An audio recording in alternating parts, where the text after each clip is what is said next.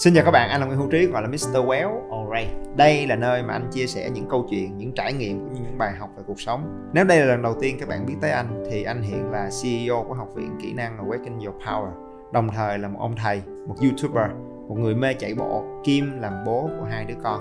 Còn bây giờ hãy cùng nhau đến với chủ đề podcast của ngày hôm nay nhé. Let's go. Red flag là gì mà phải sợ? mười dấu hiệu cờ đỏ trong tình yêu. Mà trời đất ơi, cái này là trên trang Hello Bác Sĩ. Tức là bác sĩ người ta chẩn bệnh, bây giờ nó chẩn bệnh luôn cho tình yêu luôn, công nhận người ta chủ động dễ sợ luôn. Rồi, cho hỏi là sao bây giờ? Đấy, các chị em trong ekip là bắt anh Trí phải react và chia sẻ những kinh nghiệm xương máu về red flag trong tình yêu này nọ, thì sao mà tự nhiên là cái cái vụ vụ này lại nổi lên như vậy? Giờ người ta cũng nói nhiều về cái đó. Nói chung là người ta cũng nói nhiều về chuyện red flag. Đừng nói chuyện người ta, hãy nói chuyện của các em. Để Thành thật khai báo đi, rồi tụi bay cứ đẩy chủ đề cho tao. Tại vì thường các bạn biết không, là nếu mà cái ekip mà đẩy chủ đề lên cho anh anh Trí là tại vì đó là chủ đề của họ đó. Họ có băn khoăn gì là họ sẽ mượn cái video clip làm cho cộng đồng, là để tháo gỡ những vấn đề cá nhân của họ thôi. Thì mình phải biết, nghĩ là mình biết là có những cái dấu hiệu nào để ngay từ đầu mình khỏi đâm đầu vô, để vô thì tốn thời gian. Tức là sao, đang muốn yêu đúng không, mà hơi hơi kiểu sau nhiều cuộc tình uh, tan vỡ là tụi bay bị chánh choáng chánh choáng nên bây giờ đang sợ yêu, ngại yêu. Rồi hỏi anh ơi, có cái cơ chế nào để tự vệ hay không, chứ còn bây giờ thanh xuân của em càng ngày càng ngắn ngủi, phải không? Thì uh, dĩ nhiên đúng không, là là là đâu phải là cứ cuộc tình đầu đâu chắc gì đã bền lâu hả. Và mỗi lần trải qua một cái cuộc tình nó nó, nó đổ vỡ là nó làm cho trái tim mình có một cái vết thương, đúng không? À, nó nhói từ trong này nè anh Trí, giống như là Thảo nói là nó nhói trong một đêm mưa lạnh hả. Thì làm sao để mà mình, và như vậy làm cho mình sợ, đúng không? Và mình mất đi cái sự hồn nhiên hay là cái sự ngây ngô của những cái cuộc tình đầu. Mà đó, từ đó là lý do anh nghĩ cái red flag này ra đời. Và à, có một cái điểm mà anh nghĩ là rất là thú vị về cái red flag này á, tức là đọc đọc thì thấy nó cũng hay mà nó cũng make sense lắm, nhưng anh có cảm giác là những cái bài báo chia sẻ về red flag này nó khá là vô dụng, bởi vì nó được viết bởi những đứa đã ngừng yêu và à, được chia sẻ bởi những đứa không yêu. Còn những đứa đang yêu thì nghe và cười khẩy và không quan tâm. Tại bởi vì khi nó yêu rồi á, nói cái này nó không nghe đâu. Khi mà tụi bay yêu á, người ta vô tụi bay ê red flag nha, red flag nha, thì các bạn chỉ nói mày bậy bạ rồi sẽ thay đổi thôi, chuyện này chuyện nhỏ. À, chỉ khi nào tới lúc mà nó kết lại rồi mình sáng mắt ra thì mình mới bắt đầu nhận ra là ồ oh, thì ra đây là red flag.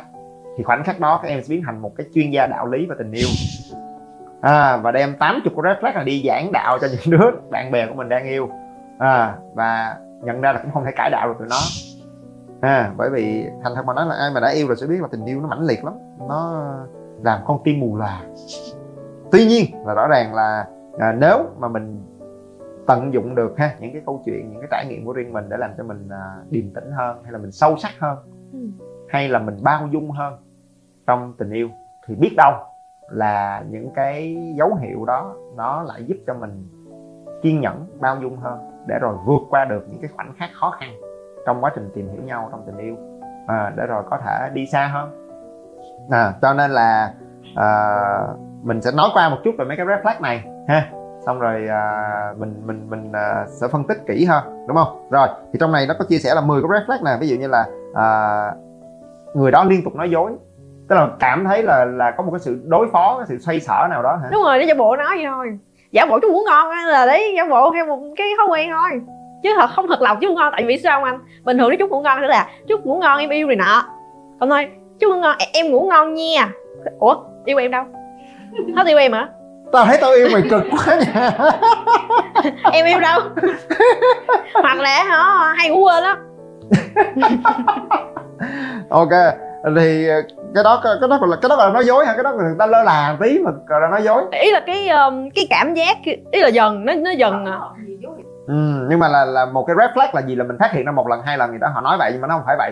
Thì ừ. đây là một cái tín hiệu cho mình thấy là có một cái sự đối phó nào đó của họ đối với mình, đúng không? Mà cái đó là nó dựng cho mình là mình dựng tóc gáy liền, tức là mình sẽ bắt đầu dựng lên một cái cơ chế tự vệ và có một cái sự thăm dò căng thẳng liền, đúng không? Ừ. Với lại thật em nhớ một cái như là bạn, ví dụ bạn đó sẽ nói là hôm nay anh đi với anh đi với đồng nghiệp ở công, công trong công ty tổ chức đi nhậu nhẹt này nọ mà có hai người, tức không là, là nhưng mà đồng nghiệp này khi nó không có S.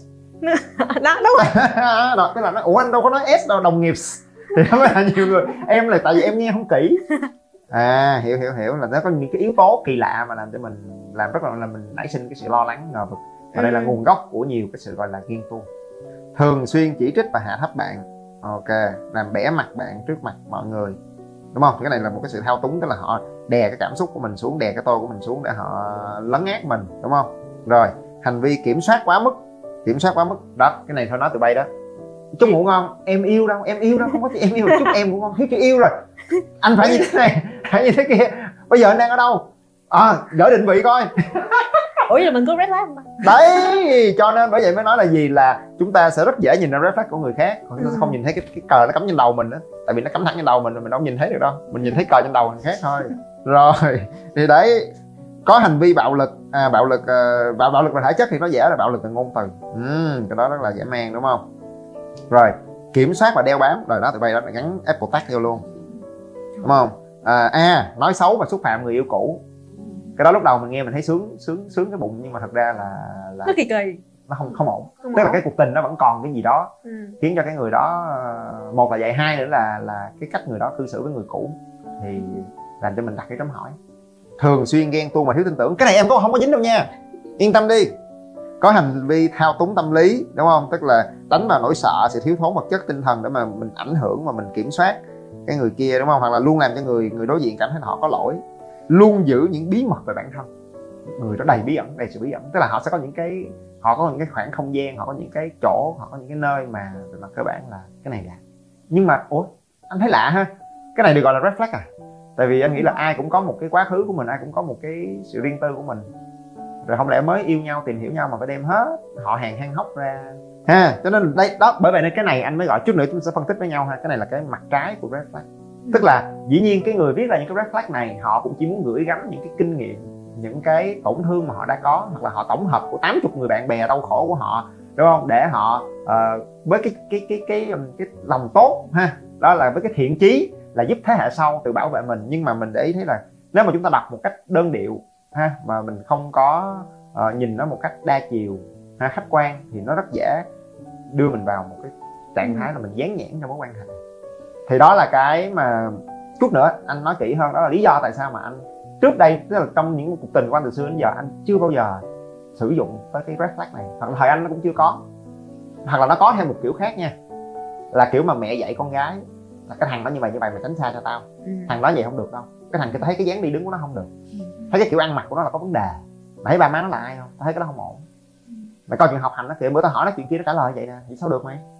À, thì thực ra cái này ngày xưa từ xa xưa nó cũng đã có rồi, và cái cái nguồn gốc của cái red flag này nó cũng chỉ là cái thiện chí của người đi trước muốn truyền đạt những cái kinh nghiệm thương đau của họ cho những người đi sau, để những người đi sau đừng có lặp lại mà tự vệ.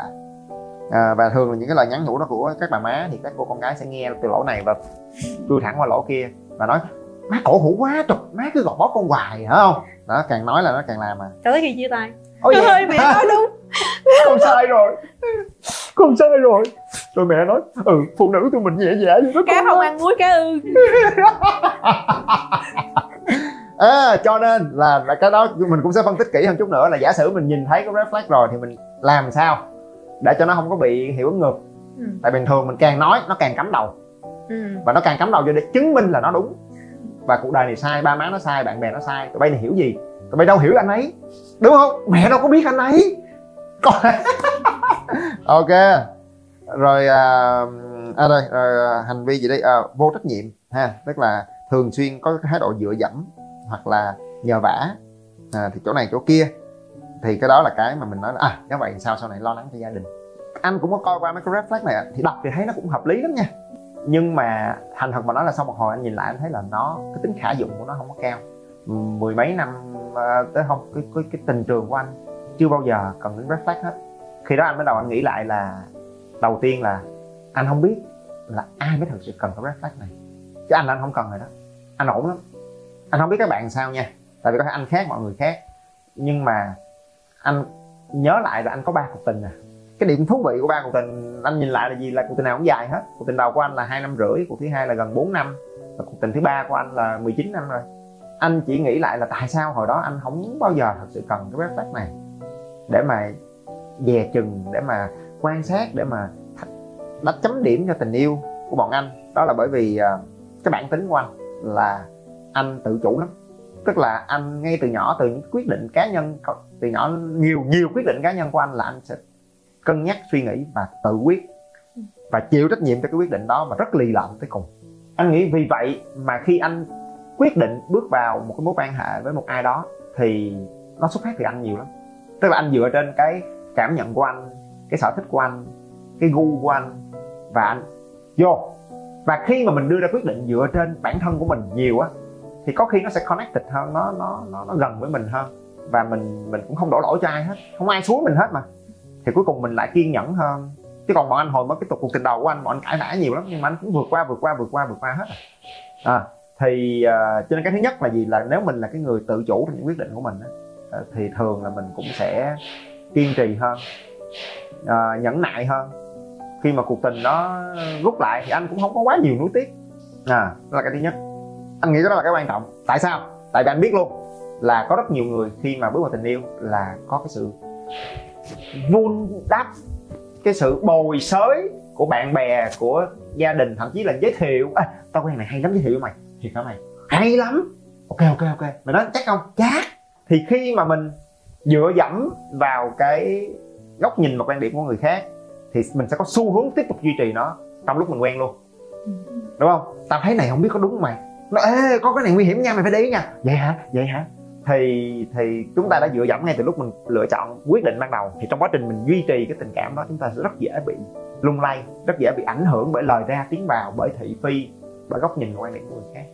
Thì anh nghĩ đó là cái cái thứ nhất. Cái thứ hai đó là giống như là các bạn vừa nhìn thấy là gì, là mình nghe nghe nghe này xong đó, cái tự nhiên cái tình cảm, cái cái trạng thái của mình bước vào tình yêu nó đầy cái sự, thứ nhất là đề phòng, và thứ hai là chúng ta có cái sự ngờ vực về bản thân của mình. Mình hoang mang, mình không còn tự tin trong tình yêu nữa. Mình nói ủa vậy mình có phải là là có vấn đề không, rồi người yêu của mình có vấn đề không? Thì tự nhiên cái tình yêu của mình nó nhuốm một cái màu sắc của sự lo lắng và sợ hãi. Anh nghĩ là cái nỗi sợ là cái cái cảm xúc mà nó giết chết tình yêu á, nó nó đầy cái sự phập phồng lo sợ, rồi cái sự tự ti là cái chắc chắn giết chết tình yêu. Bởi vì tình yêu làm sao mình vô đó để mình thăng hoa, mình thành một cái phiên bản. Tình yêu là cái mà nó đáng lẽ ra nó làm cho mình cảm thấy tự tin hơn, thăng hoa hơn, đẹp hơn, đúng không? Ờ, thì mình lại đầy cái sự ngờ vực. Thì anh thấy là những cái góc nhìn hay là những cái cách này nếu mà không được chia sẻ đúng cách và khéo léo thì nó làm nó tiêm nhiệt, nó tiêm cái nỗi sợ, cái sự ngờ vực, cái sự hoang mang vào trong tình yêu.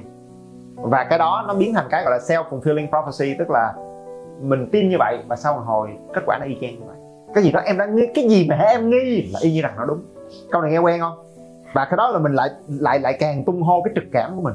Ngay từ đầu em đã nghi rồi, quen thứ sáu rồi. Ừ, các bạn chúng ta gọi là giác quan thứ sáu, nhưng mà cái đó là cái mà trong tâm lý học nó gọi là self-fulfilling prophecy, tức là từ kỹ ám thị á. Ừ. Tức là mình tin tin tin tin hồi cái xong cái mình có những cái hành vi để khẳng định cái niềm tin đó là đúng. Ừ. Mình tin lãnh lừa dối mình, cho nên mình cứ ngồi mình chọc cái này, mình chọc cái kia, mình bới móc, mình kiểm soát, mình đó, rồi mình cứ check check check check cái hồi người ta cảm thấy gò bó. Ừ. Người ta cảm thấy tự nhiên mất tự do, thế là người ta bắt đầu đề phòng, người ta lại che giấu, người ta lại không cảm thấy thoải mái. Cái đồng mình lại lòi ra nói thấy chưa, tôi nghi không có sai mà, tôi kiểm là thế nào cũng có. Thì cuối cùng là nó nó gọi là self-fulfilling prophecy hơn là giác quan thứ sáu. Nhưng mà chị em là rất tự hào, em đã có giác quan thứ sáu rồi, em đã ngửi ra được là có chuyện, là ý như rằng là có chuyện, đúng không? Nhưng mà cái chuyện nó có khi nó bắt đầu ngay từ cái tâm lý của mình. Ừ. Thì đó là cái cái điểm thứ hai mà anh thấy là uh, nó cái này nhiều khi nó lại cái lợi không bù hại. Còn cái điểm cuối cùng mà anh cảm thấy anh đã đọc cái này đó, các bạn nghe là gì? Nó cắt bỏ đi cái bối cảnh, tức là mình không có nhìn thấy được cái câu chuyện nó như là một cái diễn một cái diễn biến có quá khứ, có có lửa rồi mới có khói, đúng không? Tức là mà mình chỉ nhìn vô thấy một cái hành vi mà mình cắm cái còi cho nó liền, thì nó làm cho nó làm cho cái cái cái sự cảm nhận trong tình cảm của chúng ta nó thiếu sự khách quan và nó thiếu một cái sự điềm tĩnh từ tốn.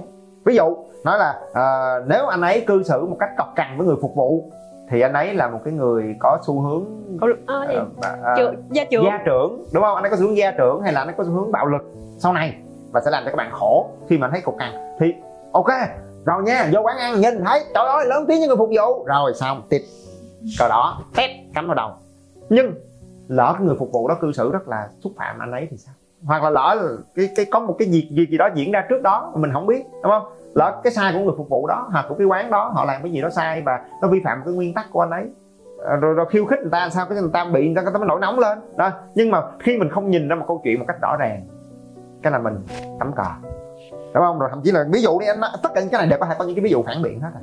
À, ví dụ như là một hành vi rất nguy hiểm như này, nó nói là gì? Là à, anh ấy à, vô trách nhiệm, anh ấy à, nhờ vả bạn chuyện này chuyện kia chuyện nọ, đúng không? Ví dụ như là anh ấy à, gọi là à, anh ấy hay cô ấy đi, rồi đào mỏ, cứ nói là khó khăn cái việc này việc kia, đúng không? À, rồi mượn tiền tài chính hay việc này việc nọ.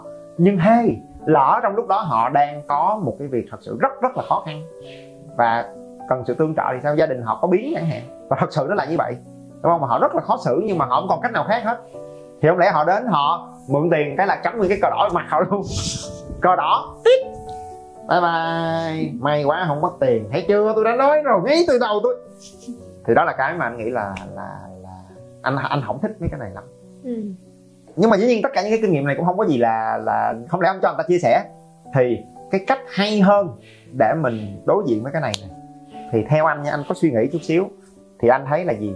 Là anh không thích việc dán nhãn là cờ đỏ, bởi vì cái gốc của cái red flag là cái công cụ để đánh dấu những cái nguy hiểm tiềm tàng, tức là nơi nào nguy hiểm, có nguy cơ có xảy ra tai nạn là người ta sẽ cắm cờ đỏ vô để cảnh báo, đúng không? Cho nên là nếu cái việc vừa xuất hiện chúng ta cắm cái cờ đỏ vô thì ngay tức thì nó kích hoạt lên cho mình cái sự đề phòng và nỗi sợ này. Cho nên nếu là anh mà anh gửi gắm những kinh nghiệm này thì anh sẽ không cắm cờ đỏ, dĩ nhiên anh sẽ không cắm cờ xanh. Tại vì cờ xanh nghĩa là đúng rồi đó, nhấn ga đi là tín hiệu xác nhận, đúng không? Thì mình sẽ không cắm cờ xanh, nhưng mà anh sẽ cắm một cái cờ gọi là cờ chấm hỏi. Tức là sao? Đây là một opportunity. Đối với anh á, mỗi lần nó có một cái gì đó nó lợn cợn, nó không có mượt mà như mình mong đợi, thì đối với anh, anh tin nó là một cơ hội để chúng ta hiểu nhau sâu sắc. Tức là ngay lúc đó anh sẽ bật lên, thay vì sự đề phòng, sự cảnh giác, anh sẽ bật lên sự tò mò, sự chân thành muốn hiểu cái người yêu của mình, xem là cái gì đang diễn ra bên trong anh ấy hoặc là cô ấy, cái gì đã xảy ra với cô ấy để rồi có cái câu nói này, để rồi có cái hành vi này. Và mình muốn hiểu cái người mình thương nhiều hơn. Và các bạn biết không, là cứ mỗi lần mà mình chân thành, mình nhân cái cơ hội đó đi sâu vào và hiểu nhau á, tình yêu của các bạn nó sẽ, nó sẽ phát triển, nó sẽ growing. Tại vì tình yêu được xây dựng dựa trên cái sự thấu hiểu. Ừ. Ví dụ nha, là hồi đó anh với lại bạn gái anh quen nhau một thời gian thì các bạn đã có một cái tín hiệu luôn, là có một cái red flag là gì? Là các bạn có cái sự bất đồng, có cái sự uh, khác nhau trong cái quan điểm sống hay là trong một số cái hành vi, một số cái, cái giá trị. Tức là đối với người này cái này rất quan trọng, đối với người kia cái đó là thứ không quan trọng. Hồi đó anh anh với bạn gái anh có dính một cái red flag, đó là đó là anh thì rất thích spend time với gia đình của anh. À, anh là family boy, à, anh anh rất là enjoy, nhỏ lớn anh, anh rất là thích spend time. Nhưng bạn gái anh lại không thích spend time với gia đình và và và không cảm thấy quá là là là, là thoải mái. Ừ. Nếu mà bình thường nhìn vô nói ủa vậy là chúng ta khác biệt rồi, vậy giờ làm sao, rồi sau này giờ làm sao, đúng không? Rồi dắt bạn về nhà bạn có thoải mái không, rồi đó được lục đục lục đục làm sao, đúng không? Rồi sao bạn không dắt tôi về nhà bạn, rồi đó, rồi sao bạn không có tạo điều kiện kết nối tôi với gia đình bạn. Ừ. Rồi vậy làm sao, vậy là cuối cùng bạn đang che giấu cái gì? Rồi đúng đúng đúng đúng cái này đúng em nè, đúng không? Thì cái đó nếu mà mình mình mình dùng cái công nghệ red flag này, mình cắm nguyên cái cờ đỏ vô cái là nó sẽ đẻ ra một loạt các cái sự ngờ vực. Nhưng nếu mình cắm cái cờ chấm hỏi vô thì mình sẽ nói là ủa có cái chuyện gì xảy ra mà khiến cho cái người yêu của mình có một cái gì đó lấn cấn với gia đình của họ, chuyện ừ. gì xảy ra với họ vậy? Thì thay vì mình đưa vào cái trạng thái là mình uh, mình đầy cái sự chất vấn thì mình lại muốn hiểu, đúng không? Và khi mà sau này anh có cái dịp anh nghe ra chỗ này chỗ kia những cái tâm sự chia sẻ ra, à anh mới hiểu là à cái người người yêu của mình trải qua một cái tuổi thơ là những cái trải nghiệm khác mình, cho nên nó sinh ra những cái hành vi hay là những cái, cái quan điểm hay là cái sở thích khác mình. Và khi anh hiểu được những cái câu chuyện, những cái điều mà cái người đó đã trải qua như vậy như vậy như vậy thì theo các bạn anh cảm thấy như thế nào với người yêu của mình? Thương hơn, mình thương hơn, mình nói là à ra là vậy. Cho nên là là bởi vậy anh Minh anh nói đi nói lại cái cái cái, cái chia sẻ của thầy Nhất Hạnh đó, đúng không? Tức là à, hiểu nghĩa là thương, mà thương là phải hiểu.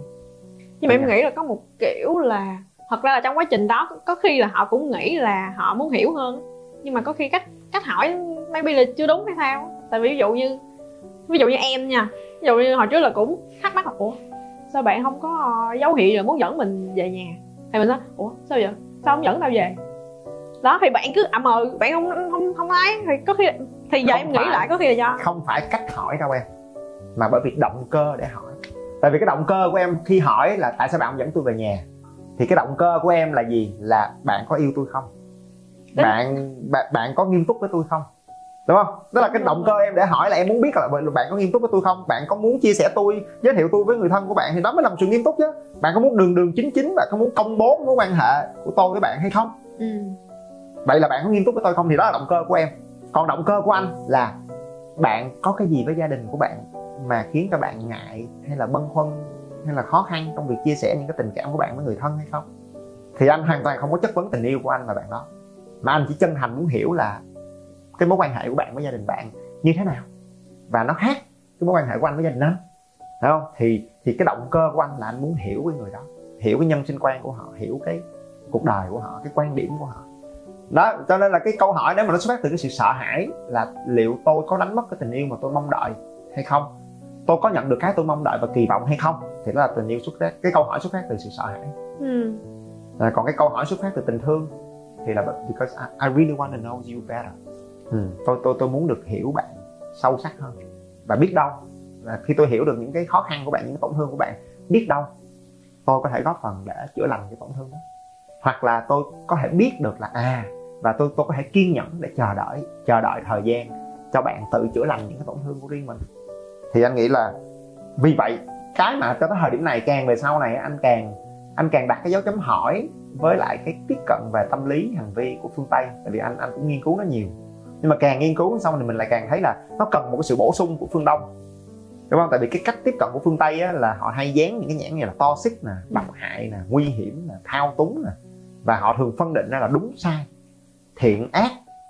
Nó luôn là gọi là cái triết học, nói anh xin lỗi anh dùng cái một cái nhị nguyên, tức là luôn có hai hai vế, một đúng một sai, hoặc là đúng hoặc là sai, hoặc là thiện hoặc là ác, đúng không? Nhưng mà cái cách nhìn càng về sau này mình lại càng cảm nhận nó có một cái tinh thần trong cái cái cái cái cách làm của người phương phương Đông, hoặc là thậm chí là anh có sự ảnh hưởng của đạo Phật, tức là dựa trên tình thương, tức là nhiều khi không có đúng sai đâu, ừ. mà đều là do suffering, tức là vì họ họ đã bị đau khổ cho nên họ làm vậy chứ họ không muốn đâu. Thì thì nếu mà mình có được một cái cách nhìn cuộc đời, nhìn người thương của mình một cách à, bao dung hơn, không muốn dùng chữ từ bi tại vì từ đó nó nghe nó hơi Phật pháp, đúng không? Nha, yeah. Nhưng mà đúng là nó gọi là compassionate, đúng không? Tức là một cái cái, cái nhìn yêu thương hơn thì nó không phán xét. À, thì đó, cho nên là mình thấy là trong này cũng có những, có những hành vi bạo lực, đúng không? Là cờ đỏ. Nhưng mà mình phải hiểu là cái người mà gây ra có xu hướng mà tấn công người khác là bởi vì họ sợ. À, cái người mà gây ra tổn thương người khác là bởi vì họ đã từng bị tổn thương. Thì nếu chúng ta hiểu điều đó thì hay vì chúng ta dán cho họ cái nhãn là độc hại, bạo lực, vũ phu, gia trưởng, thì chúng ta sẽ từ tốn hơn để chúng ta hiểu họ, hiểu những cái tổn thương mà họ đã trải qua. Không phải để đồng lõa hay là dễ dãi, nhưng mà chúng ta hiểu rồi thì chúng ta không có giận dữ và chúng ta không có cái nhìn cay nghiệt đối với họ, thì chúng ta giải nghiệp cho mình cái này. À, thì anh nghĩ đó là cái mà làm được cái đó, tất nhiên cái tình cảm nó nó từ tốn hơn, mà nó đầm thắm hơn, mà nó không có căng thẳng. À, thì anh tin là khi đó nó có khi nó sẽ phát triển tự nhiên hơn. Thì vì vậy anh anh anh nghĩ là cái uh, uh, đừng gọi nó là cờ đỏ, đừng gọi nó là red flag, mà gọi nó là cơ hội, à, là question mark, à, để chúng ta hiểu nhau hơn. Ủa vậy nó có giống cái chuyện mà em sẽ thay đổi được anh ấy hoặc em anh sẽ thay đổi được cô ấy không? Rồi ok, nói tiếp chuyện này luôn. Cái này là chốt lại cái này luôn là à, anh ơi, rồi em cũng biết là red flag, question mark, flag gì rồi đấy, rồi cũng nhìn thấy cái này cái kia lợn cợn, nhưng em cho qua, em nói là rồi sẽ ổn, cái này đâu có gì đâu, cái này là nhỏ mà, đúng không? Thì có hai cái cách phản ứng mà anh nghĩ là đều không khôn ngoan khi chúng ta nhìn thấy những cái tín hiệu chấm hỏi chấm hỏi, đúng không? Thì cái cách thứ nhất là chúng ta dán màu đỏ vô đó, ừ. chúng ta cảnh báo um sùm lên rồi rơi vào cái trạng thái lo lắng, sợ hãi, thì cái đó rất là cực đoan. Nhưng cái cực đoan ngược lại đó là chúng ta bỏ qua, chúng ta dễ dãi, chúng ta nói là chuyện nhỏ mà, tình yêu rồi sẽ giúp ta vượt qua tất cả, có sức người rồi sỏi đá cũng người thành cơm, phải không? À, và chúng ta chủ quan. Thì uh, thì cái câu trả lời là yes and no. À, tình thương có thể cảm hóa, chuyển hóa được một số thứ và không nên chuyển hóa một số thứ khác. Cái đầu tiên này, anh nghĩ là tình thương chuyển hóa được những cái vết thương và nỗi đau của người đối diện. À, cái tình thương nó có thể làm lành được những cái tổn thương của người ta. À, cho nên là đó là một cái điều rất tuyệt vời của tình thương.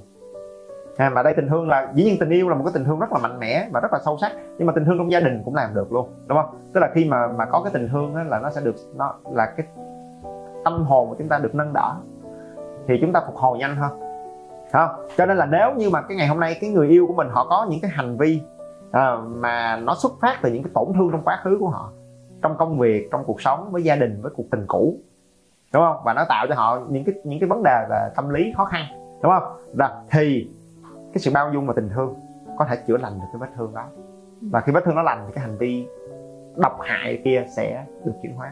Ví dụ như là uh, khi mà được tin tưởng, được động viên, đúng không? Thì cái người một cái người học không giỏi có thể cải thiện được kết quả học tập của họ. Rồi uh, họ khi mà họ được nâng đỡ về mặt tinh thần, đúng không? Thì họ có thể cải thiện kết quả về mặt công việc của họ.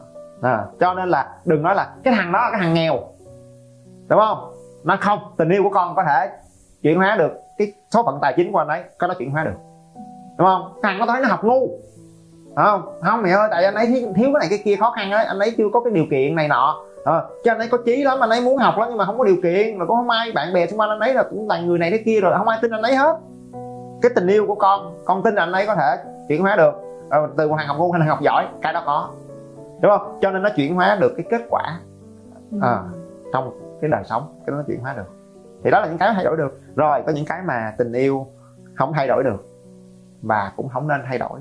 Ví dụ không thay đổi được cái bản tính của một người, bản tính tự nhiên của một người nha, chứ không phải là những cái uh, những cái hành vi do tổn thương. Ví dụ một cái rất đơn giản là gì? Nếu cái bản tính của cái người người yêu của mình là một cái người cẩn trọng, từ tốn, chặt chẽ, rõ ràng, và cái bản tính của người ta nhỏ lớn là như vậy, thì tình yêu không thể chuyển hóa họ thành một cái người mạo hiểm được, một cái người liều lĩnh được, bởi vì cái bản tính của họ là như thế.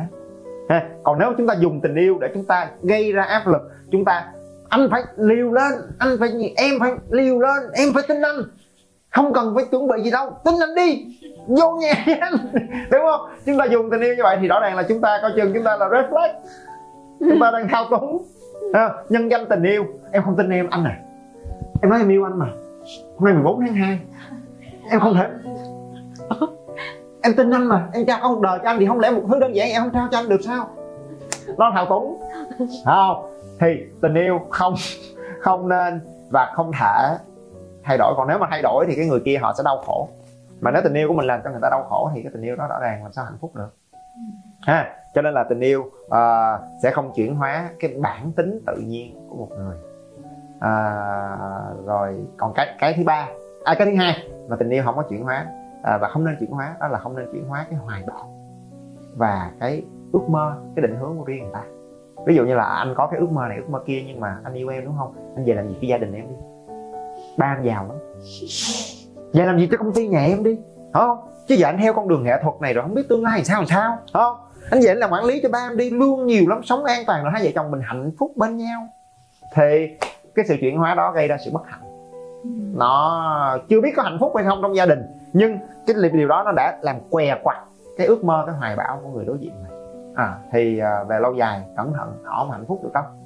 Cho nên là à, để mình không có làm điều đó thì chúng ta là phải hiểu hiểu người mình yêu, hiểu cái bản tính tự nhiên của người mình yêu, hiểu cái ước mơ, cái hoài bão của họ. Thì đó là cái mà tình yêu không có chuyển hóa được, mà không nên chuyển hóa. Ok, còn cái cuối cùng rất thực tế là, là tình yêu không có chuyển hóa và thay đổi bố mẹ của người ta được. Không? Dĩ nhiên khi các bạn yêu nhau thì chuyện này nó chưa quá là quan trọng, nhưng mà nếu mà mình nghiêm túc và mình cũng đến với nhau, mình cưới nhau thì thẳng thắn đi là mình cưới gia đình của người ta luôn đấy. Tại vì bố mẹ họ sẽ thành bố mẹ mình, bố mẹ mình là bố mẹ họ, đúng không? Cho nên là cái đó là cái mình cũng phải tôn trọng và mình cũng phải ý thức. Cho nên chúng ta phải tìm hiểu nhau là như thế. À, tại vì đó sẽ là cái gia đình extended family, đó là cái gia đình của mình luôn. Không? Cho nên là rất rất nhiều bạn trẻ khi mà họ ở bên nhau thì họ rất yêu nhau, nhưng mà khi họ cưới nhau về rồi thì họ khổ, bởi vì những cái xung đột với lại gia đình chồng, gia đình vợ. Và đó là điều rất thực tế. Và chúng ta không được phép nhân danh tình yêu yêu cầu ông chồng mình phải từ mặt bố mẹ của anh. Vậy đâu được, đúng không? Anh đâu thể mình làm vậy, cái lần nó bắt người ta chọn chữ tình, chữ hiếu, anh phải chọn một thì không được, khó, đúng không? Thì đó cũng là thứ mà chúng ta phải rất là lưu ý. mẹ à. Anh với em rơi xuống nước anh cứu ai à, đó cái câu mà mẹ, mẹ em với anh gì đó mẹ mẹ, mẹ anh mẹ, mẹ, anh, mẹ anh với em rơi xuống nước anh cứu ai, ai đúng không, thì chắc chắn là anh cứu mẹ anh đúng không, tại vì những đứa câu hỏi những câu tào lao như em là, là, à. Là đáng chết à. Ừ là thôi đáng chết nha, đó cho có, có xoáy với nước luôn đi hả, có thùng luồng cá đuối gì đó nó cứu em nha, hỏi phải câu tào lao đúng không, thì đó là cái mà chúng ta cũng phải hiểu và chúng ta phải cân nhắc, hoặc là chúng ta phải chấp nhận, hoặc là đó cũng là một cái thử thách xem là cái sự sự cởi mở đúng không, hoặc là cái sự bao dung của trái tim của mình nó đến mức nào à, thì đó là cái anh nghĩ là, là mình rất là thực tế thực tế với nhau ha, chứ đừng bắt người ta vì yêu mình mà phải như thế này với mẹ họ với ba của họ thì như vậy không được, trừ khi là các bạn độc lập và sống xa gia đình đúng không, ví dụ như hai đứa sống ở bên nước ngoài đúng không, thì các bạn chỉ đau khổ mấy ngày Tết thôi. Tức là câu hỏi là là những cái bạn mà ngày hôm nay có khi cũng uh, chưa có mảnh tình bắt bay, hoặc là trải qua hai ba cuộc tình đau quá rồi, xong rồi bắt đầu lậm vô cái loại tâm lý tình yêu này đặt rất là nhiều, và rồi bây giờ trong trong đầu của họ kiến thức thì một bồ luôn à, và đi đâu cũng thấy cờ hết, thì làm sao để có thể yêu trở lại đây. Và rồi càng ngày cái thời gian, cái quỹ thời gian nó lại càng hẹp đúng không, thì cái áp lực phải chọn cho đúng lại càng cao, và khi mà áp lực cao, căng thẳng đầy nỗi sợ như vậy thì thấy đàn ông trên đời này biến mất hết rồi. À, có mấy thằng xài được mà nó đã có vợ hết rồi. À, thật ra không khó đâu các bạn, bởi vì các bạn hiểu không, là lý do mà các bạn từ bỏ một cái hành vi rất tự nhiên, rất là bản năng, đó là yêu, và rồi lại lậm vào tất cả những cái loại bài tiết tâm lý, rồi những cái cái cái chòm sao bói bài à, để mà nương tựa vào nó để để để để tìm kiếm tình yêu, thay vì làm cái điều mà bản năng con người đã làm được trong hai trăm nghìn năm qua, đó là falling in love đúng không, thì chúng ta lại làm một cái việc nó đi ngược với bản năng tự nhiên của mình như vậy. Ừ. Tại sao? Tại vì cái vết thương trong người mình nó vẫn còn làm đau và làm mình sợ, và cái người sợ và người có những cái vết thương chưa có hoàn toàn chữa lành á và sợ hãi thì không yêu được, cho nên họ toàn nương dựa đúng không, nương tựa vô bài tarot, nương tựa vô chòm sao, rồi nương tựa vô những cái những cái tư vấn tâm lý, rồi nương tựa vô bạn bè. Ê, mày giới thiệu cho tao cái này, mày thấy người này được không mày, mày thấy con kia làm sao, à, à thấy như thế nào, anh đó được không mày, bởi vì trong lòng họ không còn sự tự tin nữa. Thì đối với trường hợp đó, lời khuyên của anh là gì, là chưa nên yêu, mà chúng ta nên dành thời gian để làm chi, để kết nối với bản thân mình trước đã, chữa lành cho mình trước đúng không, và tập trung cái thời gian đó. Anh ơi lại tốn thời gian, không tốn đâu, tin anh đi, bởi vì các bạn đã phí quá nhiều thời gian đi dựa dẫm, trong khi cái vết thương quan trọng mình không chịu chữa, chữa cái đó xong cái là mình không còn nhu cầu cái dựa dẫm nữa. Thì uh, chúng ta chữa lành chữa lành bằng cách là mình kết nối lại mình uh, với bản thân của mình, rồi yêu thương bản thân của mình. Thì cái này là cái mà uh, thầy Minh Niệm nói rất nhiều rồi đúng không, à, và rồi cái một cái việc rất quan trọng mà mình phải làm nữa là gì, là mình học từ cái tình yêu đổ vỡ đó, mình quay trở lại, và thay vì mình mình nhìn nó với cái sự xót xa, cái sự tiếc nuối đúng không, thì mình nhìn lại cái cuộc tình đó và nói là cái gì nên làm mà mình đã không làm, à, hồi vậy hồi đó mình đã chưa khéo chỗ nào, mình chưa hay chỗ nào, mình chưa có uh, bao dung, mình chưa có từ tốn đúng không, mình chưa có bình tĩnh như thế nào, à thì ra là mình chưa làm cái này nè, à vậy mình phải thay đổi nha, à, mình chưa làm được cái kia nhưng mà giờ mình đã thay đổi nhiều rồi, lúc đó mình còn như vậy, bây giờ mình đã như thế này rồi ha. Thì khi mà mình nhìn lại những cái va vấp là những cái sai sót của mình, mình rút ra cái bài học, rồi mình nhìn ra được những cái phương thức để phản hồi hay hơn, thì tự nhiên cái sự tự tin của mình nó từ từ nhân lên, và cái cuộc tình đó thay vì biến thành cái sự xót xa và sợ hãi thì nó lại biến thành cái sự hiểu biết, biến thành cái sự bao dung, cái sự từ tốn cho các bạn. Thì khi đó mình bản lĩnh hơn, mình ngầu hơn rồi, thì mình có thể bắt đầu tự tin quay trở lại trường tình ha, chứ không phải là ôm bay bốn vết thương rồi cứ đi dựa cái tường lách lách lách vậy rồi yêu ai, hiểu không? À, cho nên là mình phải nhận ra là cái lý do mình còn dựa dẫm là bởi vì mình chưa bình an, mình chưa vững vàng. Anh nói thì mọi người cười, nhưng anh là một người lãng mạn, à, mặc dù là anh hiểu biết rất là nhiều về mấy cái tâm lý hành vi này, nhưng anh vẫn luôn tin là yêu bằng trái tim, yêu bằng trái tim để trái tim nó dẫn dắt mình, rồi khi mà gặp khó khăn thì dùng cái đầu để thấu hiểu. À, nhưng mà trái tim nó phải là người dẫn dắt, còn cái đầu là cái người hỗ trợ. Cái đầu là dùng những cái kiến thức, dùng cái sự hiểu biết rộng đa chiều à, để mà mình thấu hiểu, rồi mình bao dung, mình đón nhận, mình điềm tĩnh hơn. Nhưng mà nó phải do trái tim dẫn dắt. Cho nên biểu tượng của tình yêu không phải là bộ não. Còn ngày hôm nay nói về tình yêu thế là đã đủ nhiều rồi, tôi mệt mỏi lắm rồi.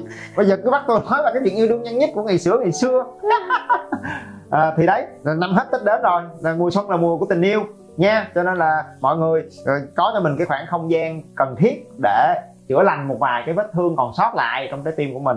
mang một trái tim khỏe mạnh và đầy nhịp sống trẻ trung để quay trở lại và yêu, yêu cho tận tụy, yêu cho hết mình. Và yêu ở đây à, không chỉ là đắm đuối rồi mộng tưởng mơ về ngôi nhà mà những đứa trẻ, mà yêu ở đây còn là sự tận tụy để quan tâm và chân thành để thấu hiểu cái người mình yêu, cái người mình thương. Thì khi đó các bạn thấy là cái chặng hành trình được yêu nhau là một điều rất là hạnh phúc. Các bạn nhớ bấm theo dõi để không bỏ lỡ bất cứ nội dung mới nào trên kênh nha. Nếu các bạn cảm thấy những điều anh nói và chia sẻ gần gũi và thực tế, hãy đánh giá năm sao trên điện thoại để giúp Spotify nhận diện được đây là một kênh hữu ích và mang nó đến cho nhiều người hơn nữa. Các chương trình và khóa học đến từ Học viện của anh đều để dưới phần mô tả cho bạn nào quan tâm. Ok? Và anh là Nguyễn Hữu Trí, hay còn gọi là mít-tơ Quéo. Rất vui được có cơ hội để chia sẻ và đồng hành cùng các bạn. Thank you.